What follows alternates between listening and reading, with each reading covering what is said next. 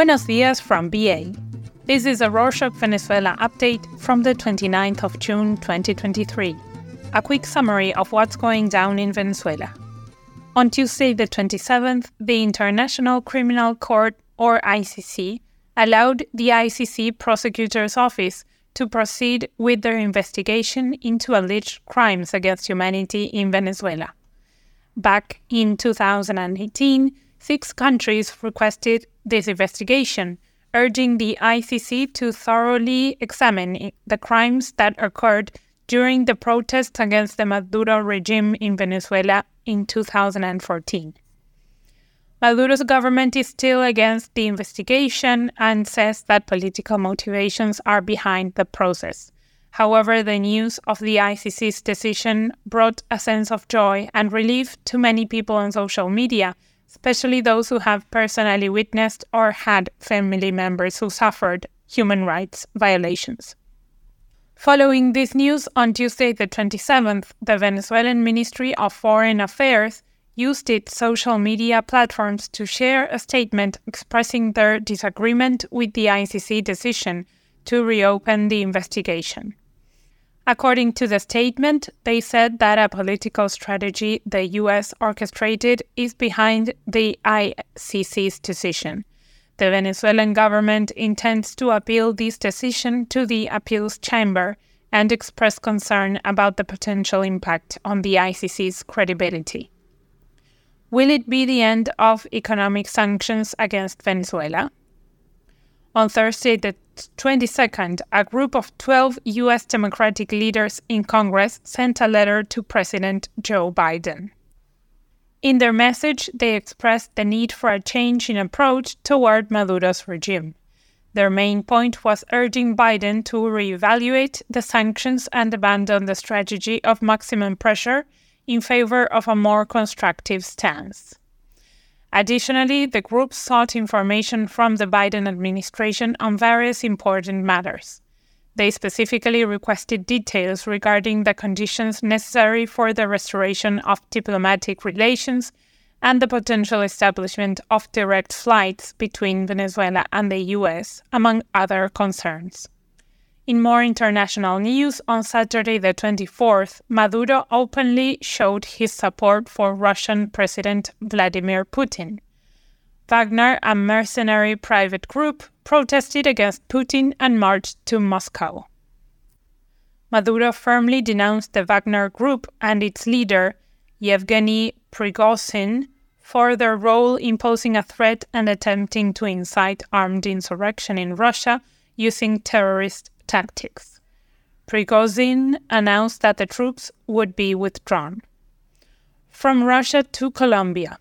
On Thursday, the 22nd, Maduro announced that starting from Monday, the 26th of June, Venezuelans will have the opportunity to schedule appointments for document legalization at the Consulate General of Venezuela in Cucuta, Colombia. Interested citizens can request appointments through the website using their ID. The appointment system is also available at other Venezuelan embassies and consulates around the world. To request an appointment, follow the link in the show notes. The cost for document verification is 124 bolivars or $5. According to Maduro, this initiative aims to streamline the document legalization process for Venezuelans residing abroad.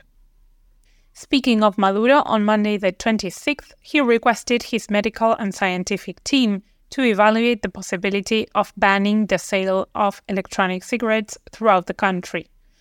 Although a recent regulation has been implemented covering their manufacturing, distribution, and use, the president believes that additional steps towards a complete prohibition should be taken. Under the current regulations, sales to minors are already prohibited, along with their use in workplaces and public spaces. Additionally, detailed labels disclosing ingredients and warning about a potential harm are required.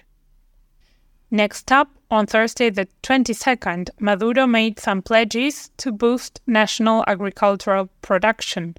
However, there are growing concerns due to the recent arrests of several farmers who have been disposing of significant amounts of food.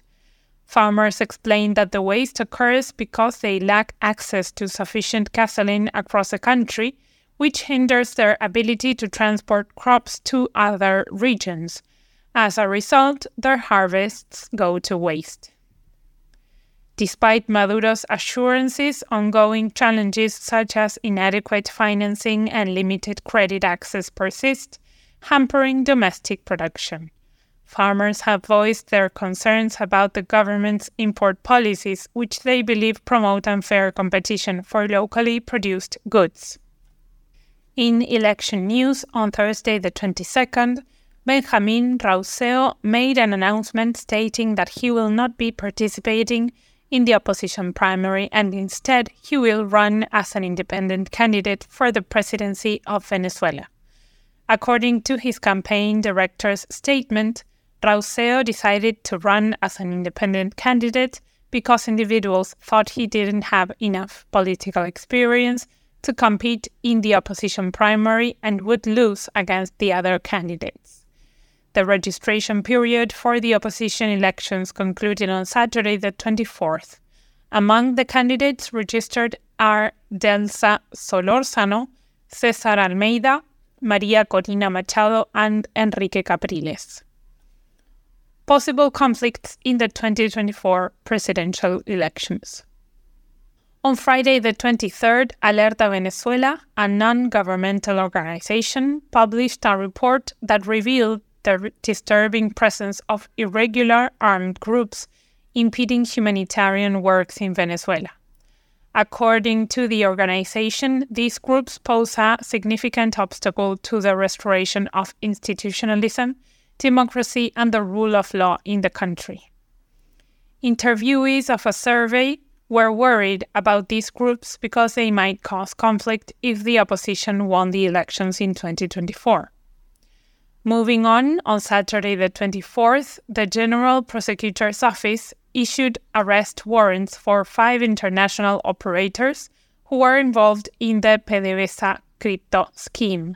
The operators that were sought include one Italian, three Mexicans, and an Argentine.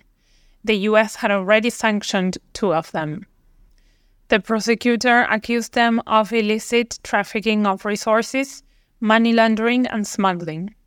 However, there are some concerns regarding Jean Lopez, the prosecutor leading the case, due to his involvement in controversial situations in the past. This includes the closure of a news portal and an accusation of terrorism financing. These past events have raised questions about the prosecutor's credibility and impartiality. In other news, authorities continue their search for three fishermen who went missing on the 16th of June, expanding the search area in their efforts to locate them.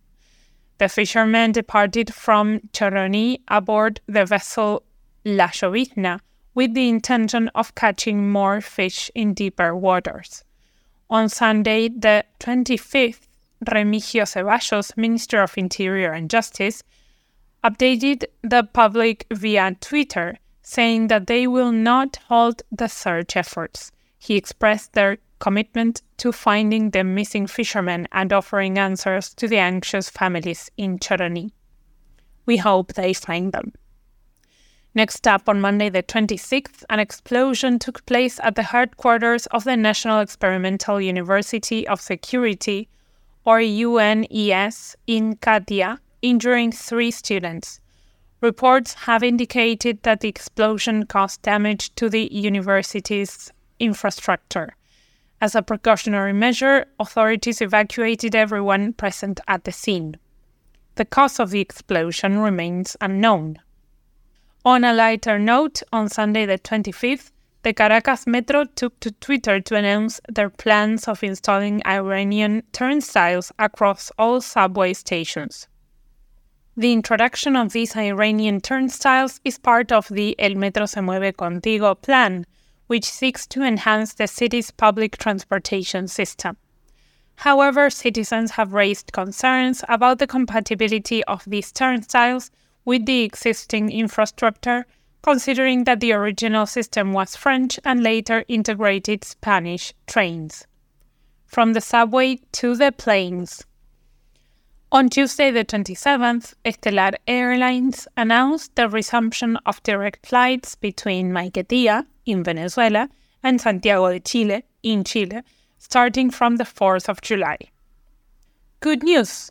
On Tuesday, the 27th, in the British firm Quacquarelli Symonds rankings of 2024, the Universidad Católica Andrés Bello, or UCAB, achieved the top spot among the seven higher education institutions in Venezuela.